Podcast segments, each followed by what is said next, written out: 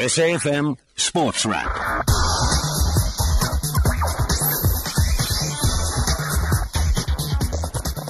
Uh, a little bit early today, perhaps, but uh, going up to 7 o'clock, we're going to be bringing you sports news on SAFM. This is SAFM Sports Wrap, the Monday edition. What a weekend of sport it turned out to be for South Africa. What a great weekend overall. Bafana Bafana keeping their 2018 FIFA World Cup hopes alive. They outclassed uh, Burkina Faso 3 1 at Soccer City. The Springboks played very solidly against the world's best team, but heartbreakingly lost by one point, 24 25, but a vast improvement on the 57 0 uh, clearly. And then the Proteas just dominating Bangladesh and humbling the Tigers in innings and 254 runs in Bloem. Uh, I feel it's safe to say overall it was a, a, pretty good weekend for South Africa. But I am disappointed at something, though, and I, I do feel I, I, have to mention this. So while I can see that the weather may have played a little bit of a role, the crowd attendance at FNB Stadium to watch the national team in a World Cup qualifier is really poor. And then I watched the Macufe Cup the next day. Uh, Kaizer Chiefs, Bloemfontein Celtic in a friendly, and it's absolutely jam packed. So I was a little disappointed in terms of crowd attendance. Uh, and then uh, the weekend ended at a really tragic note. News emerging that Maritzburg United's 20 year old uh, midfielder uh, Mondli Dlamini passed away following a car accident yesterday afternoon. And certainly uh, condolences to friends and family and teammates, indeed, many of whom we've spoken to on uh, this very show uh, at Maritzburg United. But uh, there's so much to talk about, and uh, I do have a very exciting guest in studio who we'll get to in just a moment. But I, I do need to run through a few things in terms of uh, sports news as well. Uh, I'll start off with some football news for you, and delighted to say that Baroka goalkeeper Oscarine Masuluke will be going up against uh, Deyna Castellanos and Olivier Giroud for the Puskas Award. Uh, Masuluke's last gasp equaliser with a bicycle kick against Orlando Pirates last season saw him into the uh, final three-player shortlist for the prize. Uh, which will be handed out in London on the 23rd of October. Second phase of voting has started with a total from each round of voting to be added together to uh, decide the winner. Uh, meanwhile, SAFA have suspended referee Cedric Mubadi and uh, his assistant referee Patrick Jafta following their poor handling of Cape Town City's 1 0 ABSA Premiership win over Polokwane City last month. The match saw the home side denied a clear goal scoring chance after a blatantly incorrect offside call before they were later gifted a dubious penalty in uh, added time. Both officials have been banned for their match, uh, their match fee and monthly stipend as well has been forfeited until the end of the year.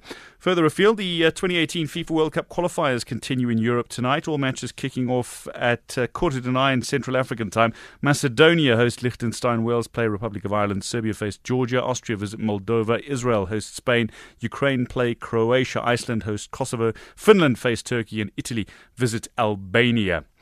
Uh, then we've got uh, Groups A and B returning to action. The FIFA Under 17 World Cup in India today. In Group A, USA beat Ghana 1 0, while the hosts lost 2 1 to Colombia. Mali beat Turkey 3 0, and Paraguay beat uh, New Zealand 4 2 in Group B. Then, uh, first 15 nominees of 30 for the 2017 Ballon d'Or have been confirmed. Brazilian superstar Neymar leading the list that includes Luka Modric, Paulo Dybala, Marcelo, N'Golo Kante, Luis Suarez, Sergio Ramos, Jan Oblak, Philippe Coutinho, Dries Mertens, Kevin De Bruyne, uh, Robert Lewandowski, David De Gea, Harry Kane, and Edin Dzeko. Uh, rugby news briefly. The Springboks have slipped to fifth in the latest uh, official World Rugby rankings following their narrow defeat to the All Blacks on Saturday. Australia 37 20 win over Argentina saw them climb above Ireland and South Africa into third in the rankings, uh, which are still led by New Zealand with England second. Uh, meanwhile, weather proved problematic on the final day of Sunfoil Series matches. No play possible between the uh, Cape Cobras and Knights in Oudtshoorn and Dolphins and Lions in Pietermaritzburg as both matches ended in draws, but only three wickets remaining. The Warriors, though, were saved by bad light and rain towards the end of the day against the Titans in Benoni. Uh, further afield, Pakistan require another 214 runs with uh, five wickets remaining. Was uh, the last I saw. They find themselves up against uh, Sri Lanka in Dubai, uh, but uh, they are they are chasing a, a decent target of uh, well over 300, 317 they need for uh, victory to Pakistan in the final session. This is day four. Just finally, netball briefly, I can tell you that Tuks and NWU meet in the Varsity Cup netball final at the University of Pretoria. That's a quarter to seven tonight. NWU are playing their third consecutive final, but should Tuks win, Jenny van Dyk will become the first coach to win the Brutal Fruit Netball Premier League, the National Championship, and Varsity Netball title in the same year. that's your sports news. SAFM Sports Wrap. So SAFM Sports Wrap, always exciting in uh, terms of guests and who we uh, get to welcome to the show every so often. And some people, it's fair to say, are uh, a little busier than others. Uh, and one man who has a rather frantic schedule ahead of him is the Supersport United captain, because in the next month he's got a host of ABSA Premiership matches. He has got the MTN 8 final, the first two rounds of the Telkom knockout, the CAF Confederation Cup semi-final, which is away in Tunisia, then successive World Cup qualifiers against Senegal in Polokwane and Dakar. So we're delighted that he's managed to find time in his schedule to join us, and uh, we welcome you to the studio, Dean Furman. Thanks for joining us. Good evening. It's great to be here. Uh, it's it's it's it's great to be here and talking about Bafana Bafana's victory on on Saturday. I mean, you were suspended for the tie. Just describe how frustrating it was, or what emotions were going through you as as you were watching this match. Yes, I always find it hard to watch. Uh, I always felt sorry for my parents when they had to sit in the stands, not only because we were in the UK and they were freezing, but always to watch is always more nerve wracking than actually playing the game. So to watch, it's it's not always ideal, but obviously the goal so early from from Percy gets gets us off to a great start, and and the first half was going three 0 up is is is nerve settling for sure. So it was a great performance. It keeps the dream alive, so to speak, and um, the belief is is we've always believed, and that belief is, is getting stronger and stronger. And we go into the Senegal duo with two games to go and two wins needed. And uh, certainly from within the camp, we believe we can do it. And that's that's the way we've got to look at those two games. Yeah, I suppose so. Additionally pleasing then after the uh, Senegal win over Cape Verde that for South Africa now, your chances of going to Russia 2018 are in your own hands, as Bafana Bafana. Yeah, there's nothing worse than coming off the pitch and looking at the results and going working out the maths and thinking where you stand. And now we know, simple as anything, two wins we're there. And uh, can we do it? Of course we can. Of course we have the talent, we have the ability. We've beaten Senegal before. It's going to be tough. There's no doubt, doubt about that. They've got top players. They're, they're a very good side, especially um, with some of their so-called superstars who are playing in the top leagues in the world. But we've got some great players, and I, I always say this. I, I believe that in this country we hype up the opposition almost too much, and we forget what we've got in our own ranks, and some of the talent that we've got in our own ranks should really be recognised, and hopefully we can we can begin to show that on the pitch, and once again against Senegal in, in the first game, get the job done, and uh, we go into a huge almost playoff game, really. Be a phenomenal. Uh, it, it, will be. It will be if if if, uh, if South Africa can beat uh, Senegal away in Dakar after after a victory in Polokwane. I think that would be uh, just phenomenal for, for all South Africans because qualifying for the World Cup is something we haven't done since 2002. I mean, while we played in 2010, we qualified as hosts. We didn't have to go through a qualification process. Uh, but I just want to remind uh, you if you are uh, listening and you'd like to actually interact with uh, Dean Furman, he's live in studio, so you can SMS us uh, 40938 if you have any comments or questions that you'd like us to uh, pose to Dean, who's going to be with us to the top of the hour. Um, but talking more a little bit about Bafana Bafana, you, you, you spoke about uh, the the talent that we have inherent, and sometimes, and I think it's something that Itumeleng Khune spoke about as well. He mentioned a while ago. He actually said sometimes we don't realize how good we are uh, or sometimes we, we forget about it. And uh, we were talking about uh, self confidence, we were talking about freezing in the moment, we were talking about sometimes the, the mental aspect of things. Um, but this is something that I see Stuart Baxter has decided to address by bringing in a, a sports psychologist, which every winning team, I need to say, this is not a sign of weakness every top team in the world and most of the top athletes in the world, from Michael Jordan right the way through to the, the best who've ever played in golf. Tiger Woods had a, a sports psychologist. He's brought that in, and it seemed to be a combination of factors, including the sports psychologist angle, really got the team gelling this weekend. How do you feel about about working with somebody focusing on the mental side?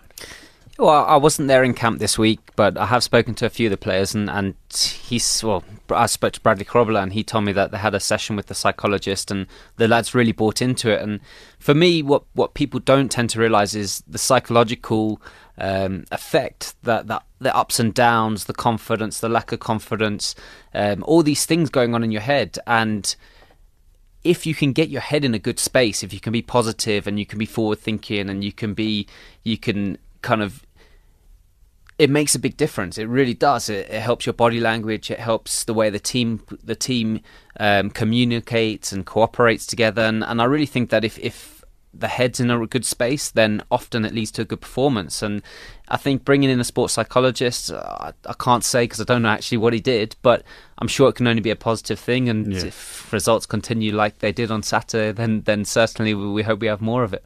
Now, I I mean, th- this is something that perhaps is, is, is similarly related because I know one of the one of the reasons that Itumeleng Khune said that uh, the sports psychologist was so effective for him was the fact that you know you're always going to get people that are going to criticize things that you do, and you're always going to get people that love whatever you do. You get people who love you and people who hate you. That's that's a fact. Everybody does, in, in no matter what sphere you're in. Uh, when you're in the public eye, it's exaggerated. There are more people that love you, and there are more people that, that hate you, and and that emotion seems to be a, a lot deeper. Um, but he's somebody who said he'll come off a brilliant training session, be feeling really hyped about his game, switch on his phone, and have a couple of messages saying oh, that he's fat or stop eating pies or something after. And what that does to him is it just completely demoralizes him, flattens him. Uh, and I know s- somebody who you played with in England, Doncaster Rovers, uh, Bongani Khumalo, uh, on the show not too long ago said, I just stopped looking at all the messages. I got off all social media, and that was how he coped with it. But how do you deal with the criticism and, and also the, the hype that, that comes with being part of a professional footballer's life? I think first of all with social media, I mean the game's changed from social media. I think back in the day there wasn't so much interaction with fans and I think it's amazing that we can have interaction with, with fans. I think it's it's it's a great way of getting players and, and fans closer together. Um, it's a great way to interact, but obviously there are going to be uh, so-called keyboard warriors who who sit there and, and they want to give you abuse, and, and that's that's the game. You, everyone's entitled to, to their opinion, like it or not, and and as as players, ultimately it's our decision to be on social media, and we can very easily come off. So if you don't really handle it well, then obviously I suggest kind of come off, but we enjoy it. It's great. It's a great way of interacting, and you are going to get some some good comments, and of course Yeah. you're going to get some abuse. But I think for me, one of the things that I do, first of all, um, I'm surrounded by I've I've got great people around me: my parents, my brother, my sister, my fiance, um, and other people that I'm very close to. Obviously, the players I play alongside, my coaches. Their import, their their opinion is what's important to me, not so much the fans um, who are trying to slate me or trying to bring me down. Um, first and foremost, those are the people that I go to in times of in times of trouble, and, and they're the ones who pick me up. Um, but from me personally, I don't like to get too highs with the highs, and I don't like to get too Yeah. lows with the lows. And I always remember being being a kid, and and I was in a car school in, in, in England. I was 18 and just starting to play first team, and if I lost, it was the end of the world. It was like I, I did, I really struggled, and I was traveling with um, a couple of guys who were in their 30s, and they used to say to me, "Listen, you need to just not take it too, not take it to heart. And it's not your fault. It's not the end of the world. There's there's kind of always another game, and I think from that I learned not to get too high. As If we won a game, don't get too excited. Don't go out and throw the biggest party. And if we lost, it just wasn't the end of the world. And that's I'm, I'm I'm realizing it more and more, and I hope I can impart that knowledge onto some younger players coming through. That if you win a game and play well, you aren't suddenly the best player in the world, and if you lose a game and you've made a mistake, you haven't just turned to a bad player overnight. So it's that kind of middle ground that I try and stay on, and try and stay humble, and just kind of stick to what I know I'm good at, and and I know that that's what's got me to where I am today, and if I continue in that, then that will keep me hopefully being selected for for Bafana Bafana and, and continuing being successful at Supersport. SAFM, South Africa's news and information leader. It's 20 to 7. We're chatting to uh, Dean Furman, the man who wears the captain's armband at Supersport United, a man who's worn the captain's armband at the uh, national team as well. But, uh, Dean, let's just go back uh, a few years, uh, and I say a few, meaning plenty. Um, you're, you're somebody, you could have actually become a professional tennis player. I mean, you were, you were that good. Uh, and and football was obviously something you were passionate about. It's clear that you're passionate about it, but you were, you were clearly a, somebody who was gifted at a number of sports. When did you have to make that decision to pick either football or tennis, for example? And, and, and just tell us about your time, for example, as well with, with Chelsea Juniors. I mean, that, that must have been exciting times because I think Brendan Rodgers was your youth coach, wasn't he? Yeah, well, people might not believe the tennis story because, as you know, I'm not not the biggest. So They might find it hard to believe that I can see over the net. But I, I did play a lot of tennis. Um, I represented my county, which is how it works in the UK. You represent your county, and I was uh, taken on board to a futures program, which was the top 30 boys in the country, and kind of your your lessons were paid for, your travel was paid for. You used to go. We it was great. We used to leave school for three or four days and go on these tennis camps at a place called Bisham Abbey, which is a high performance centre in the UK. And I absolutely love my tennis. It's it's amazing. Um, and as soon as there's a break in the season or off season, the first thing I do is get out my tennis racket and, and start playing again. So I've still got the love. Um, it, it, came, to about 12 or 13 where I had to really make a decision. I was at Chelsea in the academy. We were training on Tuesday nights, on Thursday nights, training on Saturday morning, playing on Sunday. And then my tennis, I was playing, I was having lessons on Monday, on Wednesday, on Friday, and it was it was becoming too much. And what started to happen in my tennis was that I would start to lose to players that I really shouldn't have been losing to. Boys were catching me up, and I found that hard to take. And and the difference between tennis and sport is uh, tennis. You're out there by yourself. There's absolutely no hiding place. There's no one to help you. You haven't got teammates around you. There's no off the court. It's great. You you chill out with the other players, but you are by yourself, effect, uh, essentially, and and Whereas football, you're with your team, you're with your teammates, and on the pitch, you're with your teammates off the pitch. You've you form this um, connection between each other, and and it's for me that that was much better. I was enjoying that far more at the time. I was doing really well at Chelsea, and I really had to make a decision. And, and sadly, tennis had to fall by the wayside, and it's now become one of my favourite hobbies. But it's not taken so seriously, which is which allows me to not lose my temper and break my tennis racket. So uh, I do love my tennis and try. Yeah, you still go back to Wimbledon every I, year, don't you? If I'm back in the UK at the right time, try and get to Wimbledon or Queens. Um, I grew up with a with a I think he's probably number four in the UK now called uh, James Ward. So I go and try to see him. Mm. Uh, I tried to see Kevin Anderson at Queens, but we got rained off, so I was a bit disappointed. I saw him warm up, which was which was as as good as it got that day. But yeah, I absolutely love my tennis, and uh, it will be something that hopefully once my career is over, hopefully I can still move around a tennis court and, and play competitively. Don't worry, we, we, won't talk about the end of your career just yet. We might ask you a question a little later on that. But uh, going back to the, the youth uh, aspect of it, I mean, you you're somebody who came through proper youth academies. You you, you have a refined background. Uh, what what was that, or how key was that that time at Chelsea in developing who you are as a as a footballer now, and and how much did somebody like Brendan Rodgers contribute to to the way you play? Yeah, well, uh, Brendan Rodgers was an unbelievable coach. I say was, he still is. I mean, he's doing incredible things with Celtic. Um, Isn't that your enemy? You were at Rangers, man. it should be my enemy, uh, and it is. I suppose it is. But you know, I, I can appreciate when a team's gone on an unbeaten yeah. run for a season, and obviously with Brendan Rodgers being there and some of the other backroom staff that work with us at Chelsea, it's nice you see a bit of familiarity. Yeah, and, and, Scott Sinclair is one of their top players, and I, I, grew up with him in the youth team, so it's obviously nice to see people you know doing well. Uh, Brendan Brendan came into Chelsea and it, he was absolutely incredible. He was he was he came from Reading. He was almost in the mold of Mourinho. Um, we training sessions were unbelievable. They were sharp. They were his his way to develop us not only as as players but as people. And I think that was that was the biggest thing at the time because we were young and we th- we thought we were all the next superstar where mm. really we, we hadn't done anything. And there's a quote from Brendan at, at the moment that is talking about the young Celtic players, and he said, "I tell the, the Celtic players, don't say you play for Celtic, say you train for Celtic." When you make it into the first team, that's when you play for Celtic.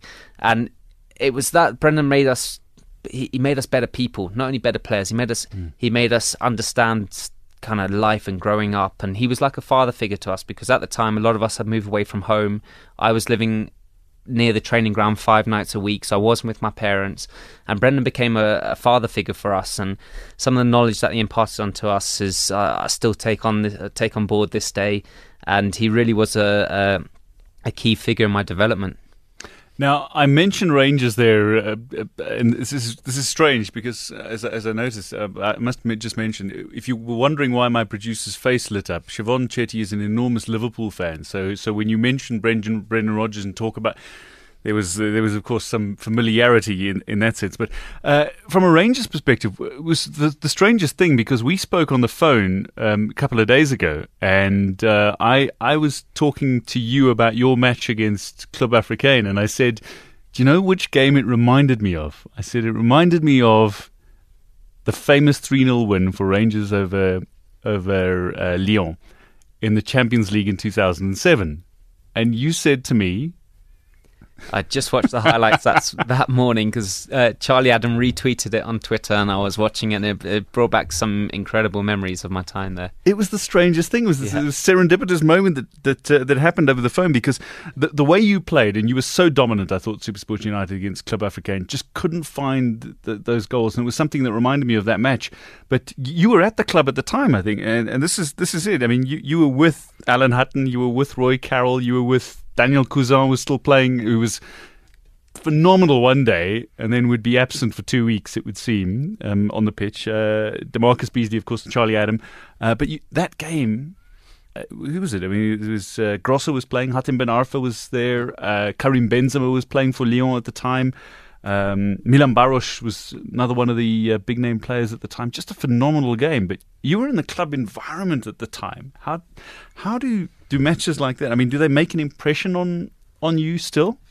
Yeah, those are the kind of games that you meet up with your mates 20 years later and those are the ones you talk about you're like wow we we got battered in that game how did we win that and, and yeah. those are the kind of games that you, you really stick out um, being at that club was was special um, I was still a youngster I was only 19 I believe 18 19 and but I was around the first team a lot and it, whereas Chelsea I was more with a youth team and and we could we could watch the first team and we could interact with them but we weren't necessarily training with them often. There was there were the there was the odd occasion, but we were more with our own age and the reserve team. Whereas go to Rangers now, you're training with the first team, so you're kind of part of the squad, and being being alongside the likes of Barry Ferguson, who was a, was the captain, who was who was the the legend there, who was who's a top top player. And being able to train and, and in close quarters, and as you say, Daniel Cousin and Alan Hutton, these guys have gone on to have huge careers and Allan McGregor in goal, and, and the the list is endless. McCulloch, Lee McCulloch, who was who was a top top player, and to see how uh, these guys dealt with pressure because Rangers and Celtic, we're talking about a different kind yeah. of pressure. We're talking about you have to win every week, and anything else isn't good enough. And fifty-two thousand at Ibrox every week, expecting, demanding victories, demanding top performances, demanding goals, and to see how these players dealt with their pressure, it was a real eye opener to me. And uh, it was it was a great learning curve for me once again. I made my debut there, which was an incredible moment. I still remember my first touch of the ball, and, and the fans cheered me after that, and I just wanted more. That was the moment where I thought, "Wow, this is this is really it. This is what I want in my life." And it's it's an incredible club, and it's great to see them back in the SPL and I'm sure success is only around the corner for them. Yeah, I, when it, when it was announced that they were being uh, liquidated or uh, put into into administration, I thought, oh no, this is this is the end of a, a genuinely giant club. But but you talk about playing a sort of the the mindset. Uh, it's, it's effectively a cup final every week for for those players you virtually have a cup final every week at the moment. I mean, the way over the next month, I ran through the list of fixtures that are immediately ahead of you. Uh, I mean, you've got the MTN 8 final coming up uh, this weekend. Uh, MTN 8 final is, is a huge one. 8 million rand for the, the winning club, 800,000 for the losing club in the final. But you're up against Cape Town City, a side you lost to in the in the um, uh, Telkom knockout to last season. But you are a side that made history by successfully defending the Nedbank Cup title. I mean, these are two really strong cup teams at the moment, and two sides that are playing particularly well, who are both coached by legendary men in their own rights. Uh, I mean, there's just so much to talk about with this MTN8 final. But how do you feel about this this weekend's final match, ultimate match in the MTN8? Yeah, uh, one of the first things that that Eric said to us when he came in, he challenged us really. He said, "Look, within two or three months of the season, we could have had an unbelievable start. It's all there for you. Go and go and grab it." He said we've got the MTN 8, we can get off to a decent start in the league. We haven't really played many league games, but we've gotten off to an uh, okay start. It's not bad, yeah. Then there's the CAF, which uh, the the CAF Confederations Cup it it over such a long period of time that that you you are holding on to something that you've been working for. I think it's ten odd months that we've been in this tournament now. The amount of travelling we've done, we had no off season or very little off season. So the amount we've we've put into this tournament, it's really really special to be in the semi final. But we don't want to end there. That's that's the thing. It's not like we've played this tournament over the last two months, and we've just all of a sudden gotten to the final. This is proper. We've we've worked incredibly hard to get to where we are. Not just us players, the staff, the, the, the backroom staff who've come with us wherever we've gone, the office staff who, who've who've also joined us wherever we've gone. It's been a real team effort from us. So to get to this stage of the competition, it's great, and there's maybe a pat on the back, but that's not good enough for us. We want to go all the way.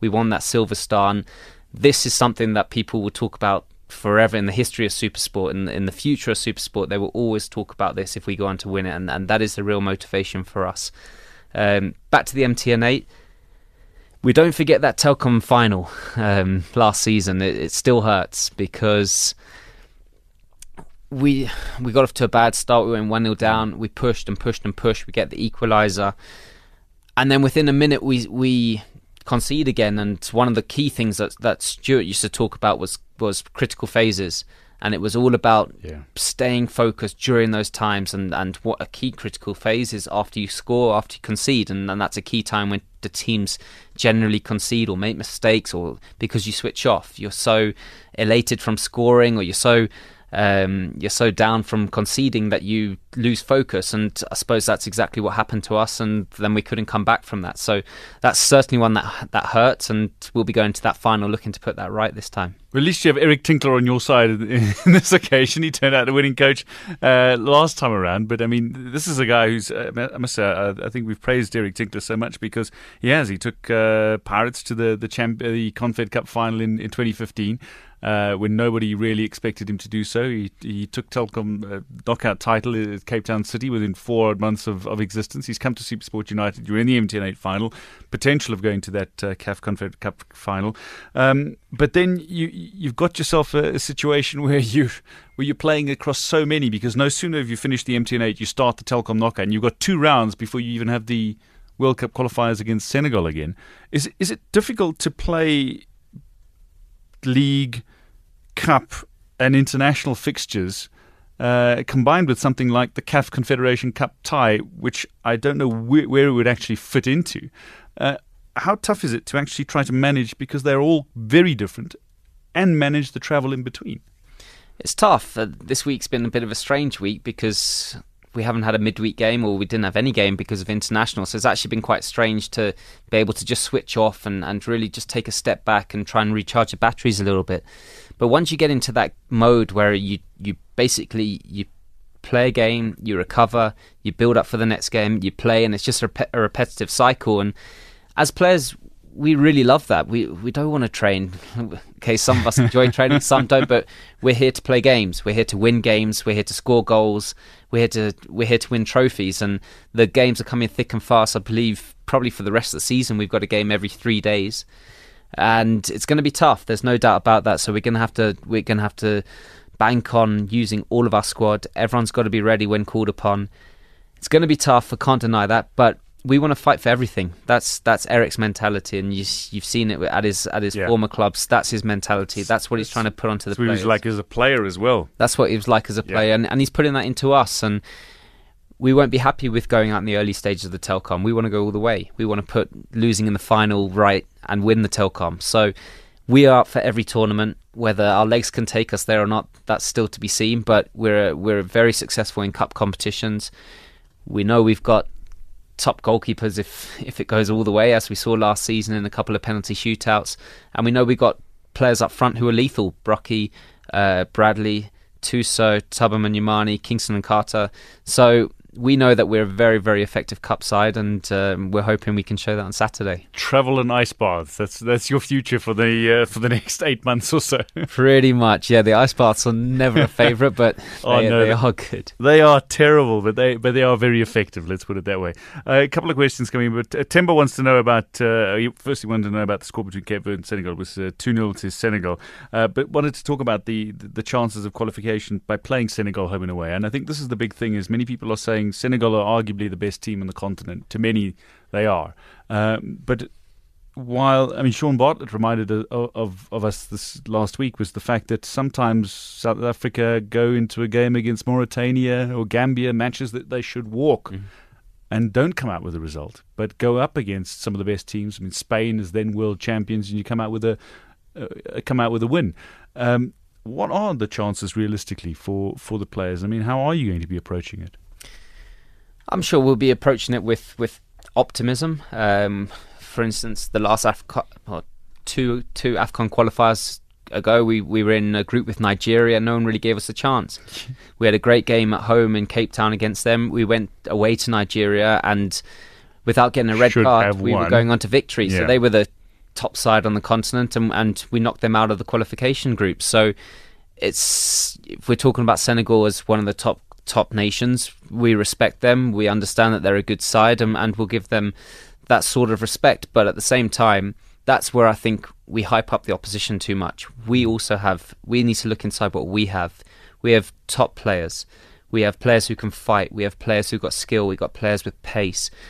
And that's what we really need to look into. Not worrying too much what's coming from there, the the Manes of this world, and all their all their their top top players, which they are, and, and and we give them respect for that. But we also have top players, and it's time for for us to really stand up, be counted for, and, and go and go toe to toe with these players. And as you say, we've done it in the past, and, and it's proven successful. Well, yeah, when you beat Nigeria Nigerian Uyo, I mean, when when uh, Kelechi Iheanacho went on that run of eight, uh, he went in and run and scored of uh, scored in eight matches of nine. The only match that he didn't score in was the was the match against South Africa. I mean, it doesn't matter whether it was Alex Iwobi or Iheanacho or Victor Moses or, or who it was. South Africa outplayed Nigeria brilliantly in in Uyo. If you can do that again. One of the two African sides who've qualified for the World Cup already. Um, I think that would be fantastic. And of course, we still have the 2019 Africa Cup of Nations as well. What a what a fantastic uh, uh, fillip it would be if we could qualify not only for 2018 but then again get back into the, the Nations Cup in, in 2019. But time is time is running out, and I, I, this is the problem is I, I look up at the clock and I see I've got like l- basically a minute left with you here. I, I want to ask you very very briefly a couple of quick quick questions. Who's the the midfielder you most admire? In South Africa, No, no, in world football. In the world football, Frank Lampard for me. I know he's retired, but he's my hero. He's always been my hero. Um, just growing up and being able to watch him close quarters and how hard he worked. No one, no one saw that. No one saw him staying behind after training and doing extra runs. And, and I spotted that. I thought, wow, this is one of the best players in the, at the time, one of the best midfielders in the world. Working hard to get better, then why can't why can't I and why can't we? And back home, who's the best guy to have in the change room? Back in Supersport United. Who's the best guy? Thuso Phala. Thuso Phala. Absolutely love Thuso. Um, he is. Uh, he he brings us so much joy. Uh, obviously, fantastic players. One of my favourite players in South Africa. Uh, but in the dressing room, he sits next to me at, at the training ground, and uh, yeah, he always brings a smile to my face. Fantastic. Well, listen, Dean Furman, it's been an absolute joy having you here. I can't believe how the time has flown because it's been half an hour, but it feels like it's only been a couple of minutes. It's been wonderful to have you in studio, and certainly we wish you everything the best in the MTN8 final, in the Telkom knockout as you started, certainly the semi final in the uh, CAF Confed Cup away in Tunisia, and of course for both World Cup qualifiers against Senegal. Thanks for making time for us. Anytime. Fantastic. That's Dean Furman, Supersport United captain, Bafana Bafana individual. That's all we got time for. Now, Lady Mulo is up after the news of the talk shop. Don't go anywhere from Siobhan Chetty and me, Dwayne DeLocca. Have a lovely evening. Cheers. It's 7 o'clock.